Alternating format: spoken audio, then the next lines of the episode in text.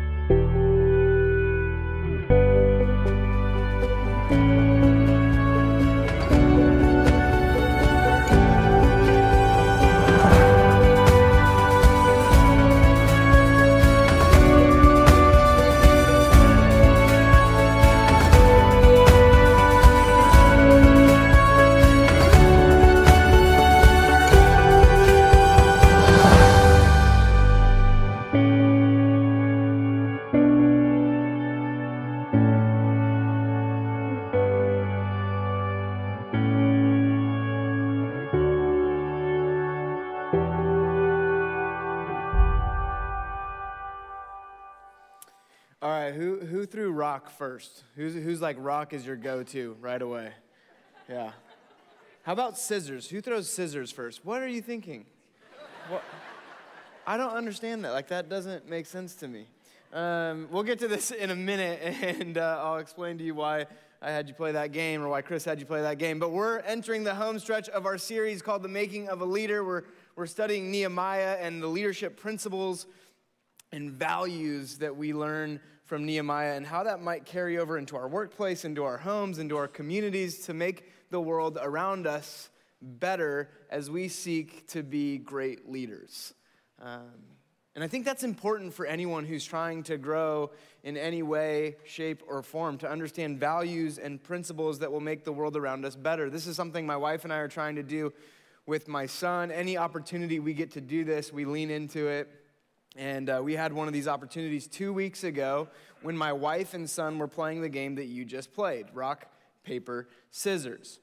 And my son was dominating, which is good because he's a competitive kid. I don't know where he gets it from, but he hates to lose.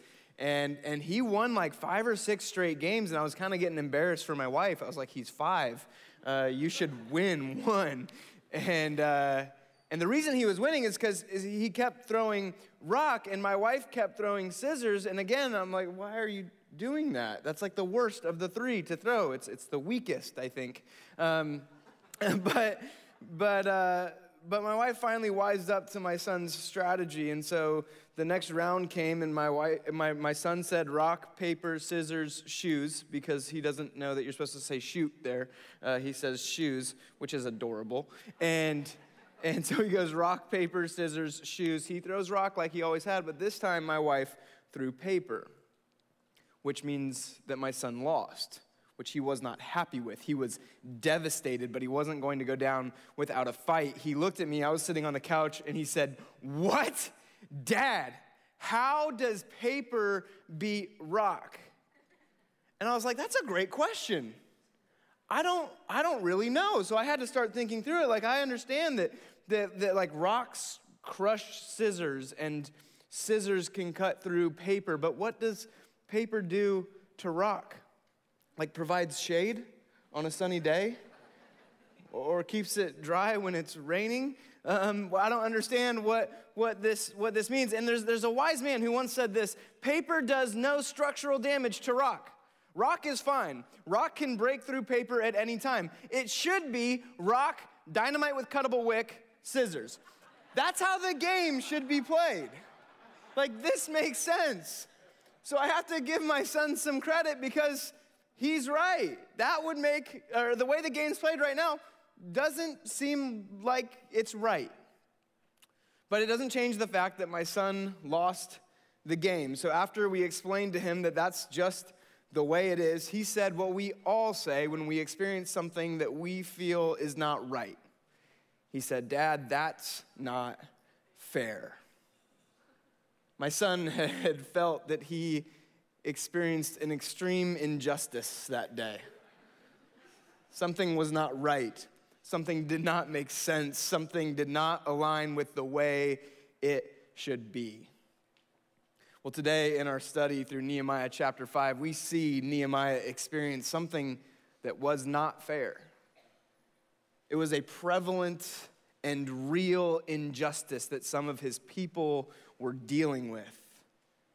But the stakes were a lot higher than a game of rock, paper, scissors. Let's turn to Nehemiah 5, verse 1, and we're going to dig right in today. Here's what we read in verse 1.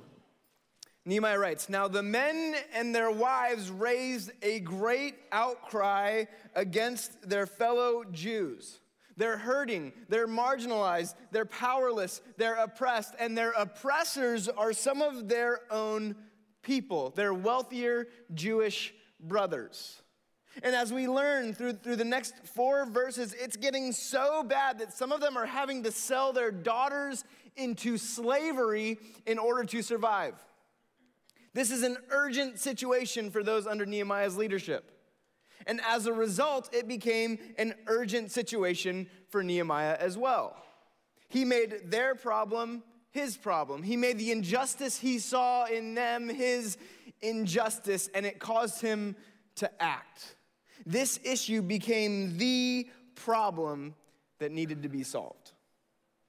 Now, as we read this text in 430 BC, and when we read any text that we find in the scriptures, we understand that this is written for a specific group of people at a specific point in history with specific cultural ramifications. But every weekend, we draw modern-day truths and values from these ancient texts. And here in Nehemiah 5, we see an extreme injustice and a leader that is positioned to do something about it, and I think that there's a lot for us to learn from it today. But I want to stop for a moment because I want to just acknowledge that I realize something as I talk today. I am fully aware of how much of a buzzword the word injustice is in our country today. There are political undertones to this very word. Just to put your mind at ease, my goal today is to not move toward any political stance or even have a hint of political suggestion in our conversation. That is not what our study in Nehemiah is about. My hope and my earnest desire in our time together today is to read the scripture and see what the Holy Spirit desires to teach us and how we might grow as we're led by him. So I'm aware, and if the word injustice is a trigger for you, stay with me because I believe that Jesus has something of value to teach us today. Now, with that being said, I don't think I need to convince anyone that there is injustice in the world.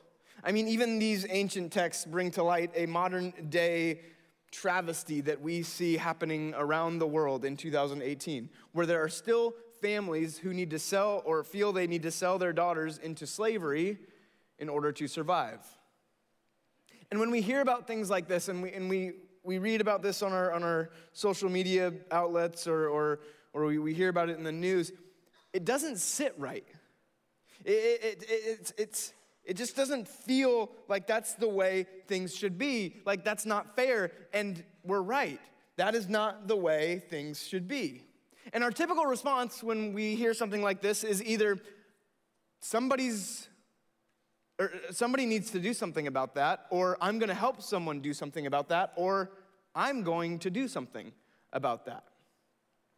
Regardless of our response, we all agree as followers of Jesus Christ, and even if you're not a follower of Jesus here today, if you're a human being, which I think most of us are, if you're a human being, we long to see a world rid of injustice.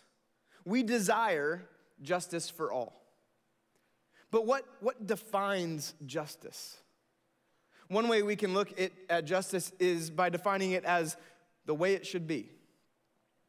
So let's attempt to look at justice today, not as someone getting what they deserve, which is how we typically tend to think about justice, someone getting what's coming to them, but rather let's think about justice as restoring things to the way they should be. The Hebrew word that captured the Hebrew understanding of this and the word most often used in Scripture to describe God's intentions for the world is the word shalom. So injustice then is a disruption to all of this, a disruption to shalom. But depending on the lens in which we view the world through, injustice and the perception of justice, the way we think things should be, can look completely different. I mean, present in the world today, there is my justice, there's your justice, there's rich justice, power justice, there's ISIS justice, Klan justice, street justice. There's even such thing as hillbilly justice.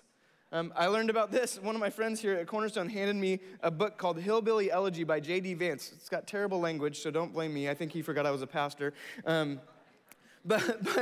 Which says something about me, I think. But it's a man's story who grew up in the Appalachian Mountains, and he talks and writes about the justice the people he grew up around and the justice that they ascribe to. And I can tell you now that the book that J.D. Vance writes and the justice that he describes looks a lot different than the values that were instilled in me by my parents as I grew up as a pastor's kid in Southern California. Justice looks completely different to both of us. But all backgrounds and upbringing and political affiliations considered, for those of us who identify as followers of Jesus Christ, I think this is an important way to start our conversation today. For those of us who consider ourselves followers of Jesus Christ, do we not appeal to the justice of God? That the way it should be is the way God says it should be. Shalom, the world as God intends. Is this not the lens in which we view the world through? As we read Scripture, we learn a historical account of God become man, and Jesus' own witness to God's love, a witness that centers on problems of violence, brokenness, conflict, and alienation.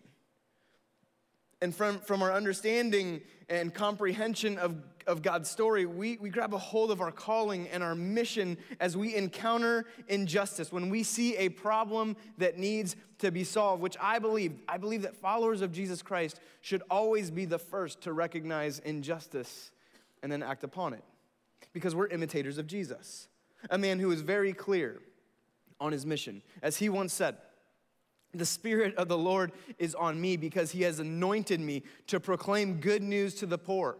He has sent me to proclaim freedom for the prisoners and recovery of sight for the blind, to set the oppressed free, to proclaim the year of the Lord's favor." You know, one of the major themes we see throughout Jesus' life and even throughout Scriptures is that when there is someone or some group in power and they use their power and influence to oppress the weak, the people of God do not stand for it. It's not okay. So we take action. You know, followers of God actively seek to move things toward shalom, the way God intends. Nehemiah lived up to this here in chapter 5 as he shows us that anyone with influence, any leader, anyone with power, God's people, followers of Jesus, when there is a problem to solve, when things are not the way they should be, effective leaders are the first to recognize injustice and do something about it. Or another way we could put this is that when things are not the way they should be, effective leaders affect change. And Nehemiah here in this chapter gives us a step-by-step process on the most excellent way to do this. If you've ever wondered, like, I hear us talk about injustice a lot. I hear us talk about what we should do when we encounter something that's not right. Nehemiah gives us a great outline for what we should do when we encounter something like this. Look at verse 6 with me. "When I heard their outcry and these charges," and we have to stop right there just a few words in, because there is such an important step that Nehemiah lays out for us right here. When there's injustice present, we have to stop and listen. This is the first step to effect change. This is how we recognize that there's a problem in the first place. I mean, it's easy to think about injustice that's just happening out there in the world, something that we read about or see occasionally, But I think when we take time to listen, when we're open to seeing what's going on around us, we might realize that there's problems God calls us to address right nearby. We seek to understand and know what is causing the outcry. This is the realization of the problem. Dr. Brenda Salter McNeil writes this in her book, Roadmap to Reconciliation. She says, "Realization is more than intellectual awareness or cognitive understanding. It is the visceral awareness of reality and a sense of one's relatedness to it." When we understand reality for someone else, reality for the man, the woman, the child, or the group of people crying out for help. It leads us to own the impact of the injustice for ourselves, and it strengthens our empathy toward those living with the problem. And I think as we do, it causes a reaction, and this is what happened for Nehemiah. He listened when I heard their outcry and these charges. Look what he says next. 4 words. I was very angry. A righteous anger developed in him. Not the flaring up of some sinful temper, but rather the expression of well-placed indignation at some of the ways that the Jews were taking advantage of their brothers and sisters.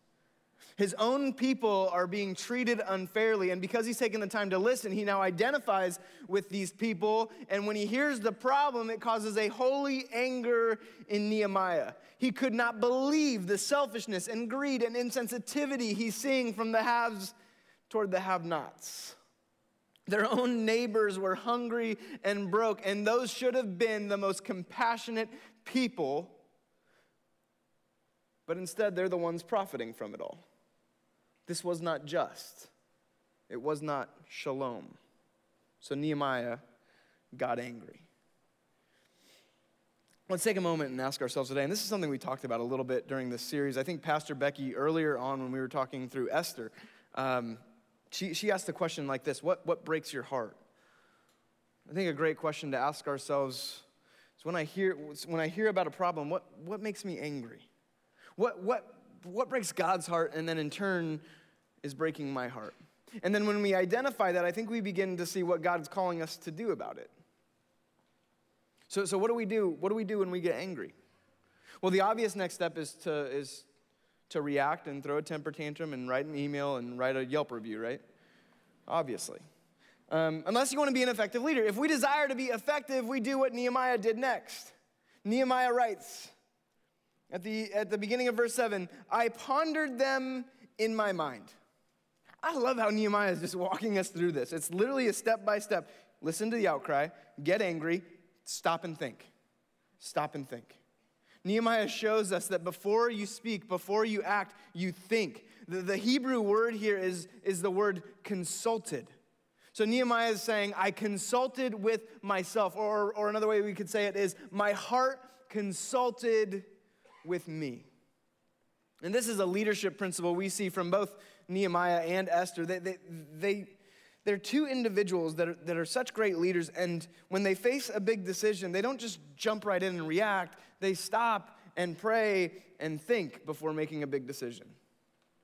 Nehemiah took a step back to ponder God's direction. He's bringing Proverbs 16:32 to life. Here's what we read in Proverbs 16:32. He who is slow to anger is better than the mighty, and he who rules his spirit is better than he who takes a city. He got control of his feelings. Now, I don't know about you, but I'm so good at this. Like, I never react. I never lose my temper. I was asking my wife, hey, do you have any stories for me to put in during this anger section? And she's like, uh-huh, but you shouldn't tell him. So instead, I'll ask you, can you think of a time when you got angry and did not take the time to think before you acted? How productive was that? Did it get you anywhere? Did it lead to anything good? Did it change anything? I know for me, for sure, when I get angry, when I react, it's not productive. It does not get me anywhere. So I would be wise, and I think we would be wise, to follow Nehemiah's lead here, as he took time to think when he saw a problem, and then he came up with a game plan. Let's read verse 7. I pondered them in my mind, and then I accused the nobles and officials, and I told them, you are charging your own people interest. So I called together a large meeting, which is another great step.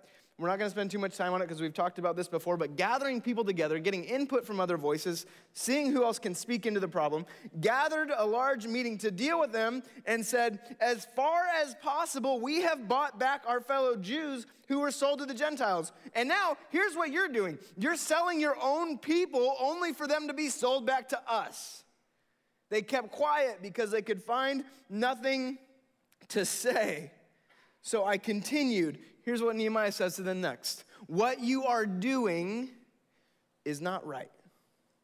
What you are doing is not right. This is not the way things should be. This is a disruption of shalom. Beyond that, and just think how frustrating this would be. These wealthy Jewish people are selling their own people into slavery that Nehemiah is actually trying to buy back out of slavery. So it's creating this cycle that Nehemiah is just like, what are you thinking? Stop it. Stop treating your own people like this. Furthermore, you're being a terrible example to those around us. Look at what he writes at the end of verse 9. Shouldn't you walk in the fear of our God to avoid the reproach of our Gentile enemies? Jewish people were called to be a light to the Gentiles. This is the opposite of that. This is not a great example by any stretch of the imagination. You're giving them a reason to doubt who we are and what we believe. So we can understand Nehemiah's anger. And so he's listened. He's identified the problem. He's gotten angry. He's taken the time to think. He's gathered people together. And this is when the next step comes, the step that helps us move to action. The next thing we see Nehemiah do is make a judgment. This is when the issue at hand moves to action. This is when we truly see a leader affect change. Look at verse 10. I and my brothers and my men are also lending the people money and grain, but let us stop charging interest. Give back to them immediately their fields, their vineyards, their olive groves, their houses, and also the interest you're charging them. 1% of the money, grain, new wine, and olive oil. Nehemiah makes a judgment for what these oppressors need to do. He says, give it back. Give them their homes, give them their money, give them their property. Give it back to them. Now, I want to just pause for a moment and take a little rabbit trail here and make a side note, because as I was reading and studying this week, this brought to light something that I was like, oh, this might be a really good next step for some of us today, because I think it could be a great reset for us. Is there something that any of us are holding over someone else that God is putting it on our hearts right now to give back to that person? Maybe it's money or resources owed to us. Maybe it's unforgiveness that has broken a relationship that we've attempted to guilt them into paying back the debt that is owed. Maybe it's a grudge that we're holding over a family member or a people group or a political party. Whatever that is, maybe today is a good day to say, you know what, God's called me to give that back, to release that. Okay, I also want to stop because there's something that popped up in my mind as I was writing this step. Make a judgment. Now, before we go any further, I realize and I understand this is a heavy word, right? This is a weighty word. For a lot of us, I said weighty, weird there, weighty word. For a lot of us, judgment is a good thing, right? As long as it goes this way. Like as long as there's someone else being judged. We like seeing people get what they deserve. I know I do. My wife has been kind of thinking that I'm getting a little older because every night I watch Animal Planet for like 2 hours. I'm watching shows like Lone Star Law and Northwest Law where it's all these like police officers, wildlife officers going and arresting people for breaking the law, and it's awesome to me. I don't know why, but I love seeing people get what they deserve. I love seeing people who do wrong getting justice. But at the same time, while I say all that, I know that for me, I want grace. Like even when I think about the scope of my life, I know that when I stand before God one day, and before God makes his judgment on me, I'm gonna say, hey, hold on, before you make your judgment, can I just tell you my side of things real quick? And I fully expect and I fully hope for God to say, you know what, just forget it, come on in, you're forgiven, you're forgiven.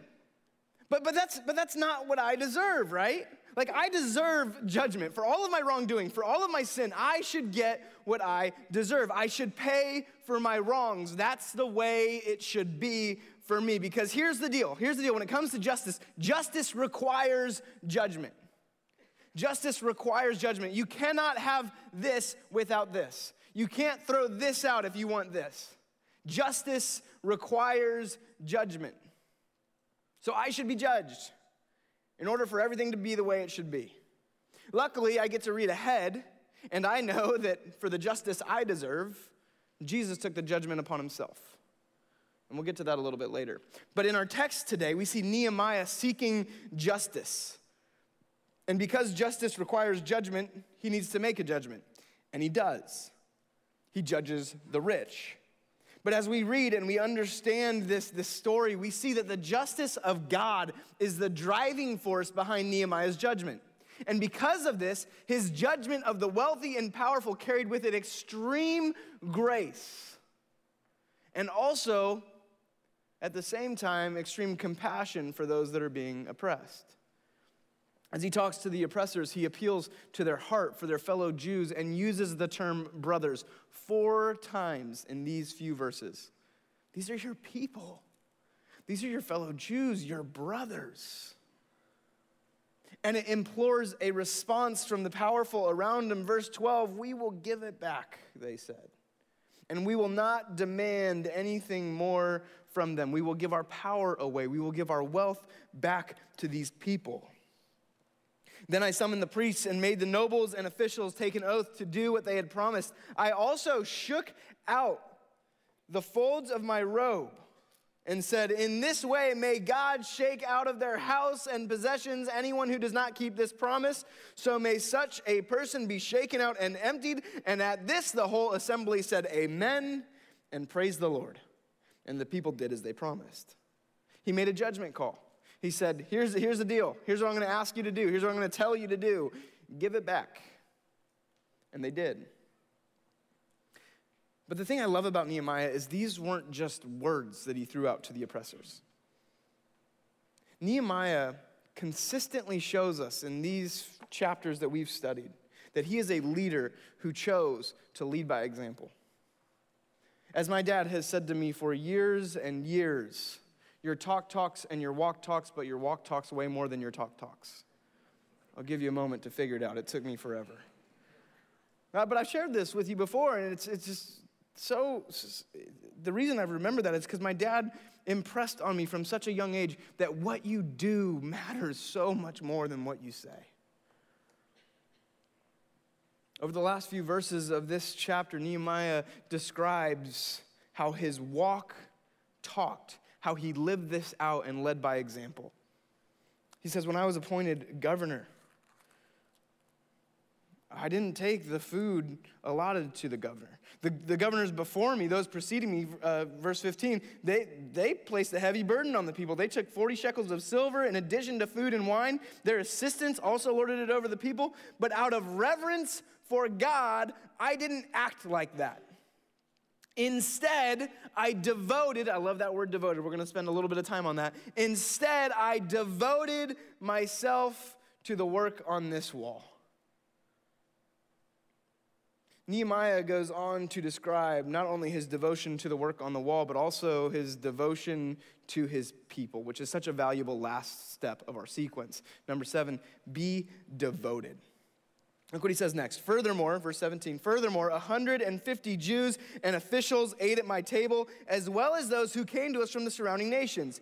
Each day, 1 ox, 6 choice sheep, and some poultry were prepared for me, and every 10 days an abundant supply of wine of all kinds. In spite of all of this, I never demanded the food allotted to the governor because the demands were heavy on these people. Nehemiah was so devoted to seeing his people thrive that he committed to them at the expense of his own comfort. He chose devotion over desires. He chose the conviction of his heart over the convenience of his life. He used his influence and wealth and power not to make a better life for himself, something he easily could have done and probably should have done. He deserved that. He built these walls in 52 days. Good job, you deserve it. But now he's calling these rich Jewish people out for this same thing, for what they're doing. And instead of using his power and resources to give a better life to himself, he's using those things to relieve the suffering of the poor. He is generous and gracious. As we look at the leader Nehemiah was and the leader he would be in the 21st century, I think this begs the question, how are we using our power and resources? 2 things that we are not lacking. Exceptions, of course. But generally speaking, we have amassed a certain amount of power and resource. I was thinking about this the other day when my son and I were hanging out, and he had a sneeze attack. You know when someone sneezes like 10 times in a row and you think something's terribly wrong with them? I think it was allergies, or we just need to do a better job cleaning our house. But either way, he sneezed 10 times and then looked at me with this super overwhelmed look on his face and said, "Dad, whew, I have too many blessings." Yes, you do. But we got to take a moment and just talk about the idea of blessing. And I was just, you know, you get these little reminders from unexpected places. And I was reminded how blessed I am. That as a follower of Jesus Christ, I am so blessed with redemptive love and grace and mercy of my Savior. And I'm also reminded that as followers of Jesus Christ living in the Bay Area, many of us are also so blessed when it comes to the riches and wealth and power we have. Some might say, from the outside looking in, that we have too many blessings. Generally speaking, in Western culture today, we work 5 days in order to provide enough food, shelter, clothing, and health care for a 7-day week. Some families need to only send one adult to work in order to provide these things for an entire household. In most cultures throughout the world, this is unfathomable. If we earn more than $37,000 a year, we're in the top 4% of wage earners in the world. I know, we live in the Bay Area. You're like, $37,000 a year. That's below the poverty line. I could go on and on with statistics about this, and I want to be clear. My goal is not to make anyone feel guilty about what we have, but rather I hope that we're empowered to act when we realize what we have. We're blessed. And the difficult part of this is that sometimes when we live in our day-to-day, and this is just the reality for us, it can cause us to perceive that things actually aren't all that bad for other people, that their problems aren't big problems. I mean, if they were just more educated, if they worked harder, if they spoke up more, then they'd be okay. But Jesus calls us to pay attention to the pain of others and consider it legitimate pain and then act accordingly. You see, when it comes to the kingdom of God, it's not what you have that matters, it's what you do with what you have that counts. Throughout the gospel, Jesus makes very clear ties between justice and generosity. I mean, read the parable of the landowner in Matthew 20, and you'll see Jesus kind of, there's people that are challenging his idea of justice, and he questions them, and he says, "Well, what are you, envious of my generosity?" What do we do with what we have? Are we generous with our wealth? Are we kind with our influence? Are we devoted to those around us and the work God has put before us? There may be an opportunity this week where when we listen and we see something and we're aware of something and we realize that there is a problem, that God might say, "Hey, this is what I'm putting right in front of you." But are we more aware, and this is such a great question to ask ourselves, are we more aware of the convictions of our heart or the comfort we crave? I mean, think about that. Are we more aware of our convictions or our longing for comfort? For some of us today, the Holy Spirit, as the Holy Spirit works in us and through us, and let me just be clear, there is no way that as leaders we're going to affect change without the Holy Spirit. None of this happens without the Holy Spirit. But as the Holy Spirit works in us and through us to solve the problems around us, it may mean for us that we need to lay our desires down to pick up something that threatens our comfort. I have a friend here at Cornerstone who laid down her comfort. She laid down her entire career, her success, the power and influence she had gained in her occupation in order to pick up what God had called her to. We'll put her story online this week, but she started this nonprofit called Monthly Miracles, and I can tell you now that the faith and compassion this woman has to see men and women who look a lot like the have-nots here in Nehemiah 5 be restored and given an opportunity to thrive is amazing. She is affecting change. She is solving a problem, and this is something that marks followers of Jesus Christ. Throughout the story of God, we see people lay down their comfort to follow God's call on their life, and it produced something great for the marginalized and oppressed around them.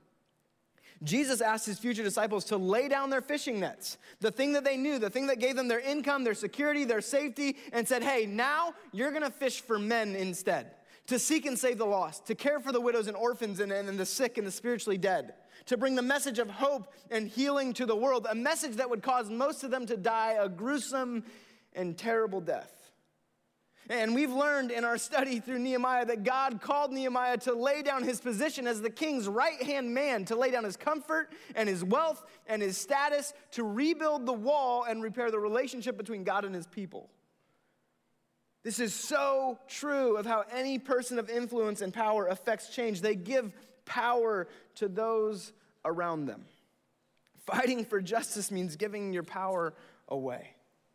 And this goes right against one of our greatest temptations, because we have an inherent desire to obtain and hoard power, to gain influence and authority and wealth and hold on to it. But the inverted way of the kingdom of God says that you give that away. This is what Nehemiah did. He was generous not just with his resources, but with his influence. He used his power for those without power. He was devoted to them. How's this sitting with us today? You know, let's ask ourselves, when I recognize that things aren't the way they should be, how do I respond? What's God calling me to? And I'm not asking everyone to go start a nonprofit. I think that's a huge step. But with those, like, even like your kid comes home and tells you that their friend's being bullied at school, how do you stand up for that kid? Your neighbor comes by and talks about how there's just some marginalization happening in their lives because of their gender, their race, or whatever else. How do you stand up for that person? What does it look like for you to give power to the powerless? What can you say? God, I need you, now that you've opened my ears to this and opened my heart to this, you've made me aware, I've gotten angry. Help me make the judgment. Help me make a call that will give a voice to this person, that will defend this person, that will help me stand up for this person, that I can move this toward action. How do we respond to the problems happening across the world and the problems arising in our own communities? What do you see that's not the way it should be? You see, leaders affect change. They fight for people. They solve problems. They move things toward shalom. I'll close with this, but isn't this what Jesus did for us?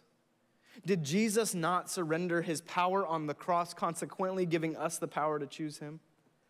This is what gives us hope, and this is the thing we cannot miss, because while we think and dream about the way things could be and the way things should be, we have extreme hope, because we know what we say could be and should be, Jesus says will be. What we say could be and should be, Jesus says will be. This is who we follow. The same Jesus who knew that justice required judgment, but instead of allowing us to take the judgment, he took it upon himself. We don't get the judgment we deserve. We don't get what we have coming to us, because Jesus said, I did not come to judge the world, but to save the world. Jesus, the man who stands at the center of all we believe, was treated with extraordinary injustice at our expense. The man who taught us that all people have inherent value was executed.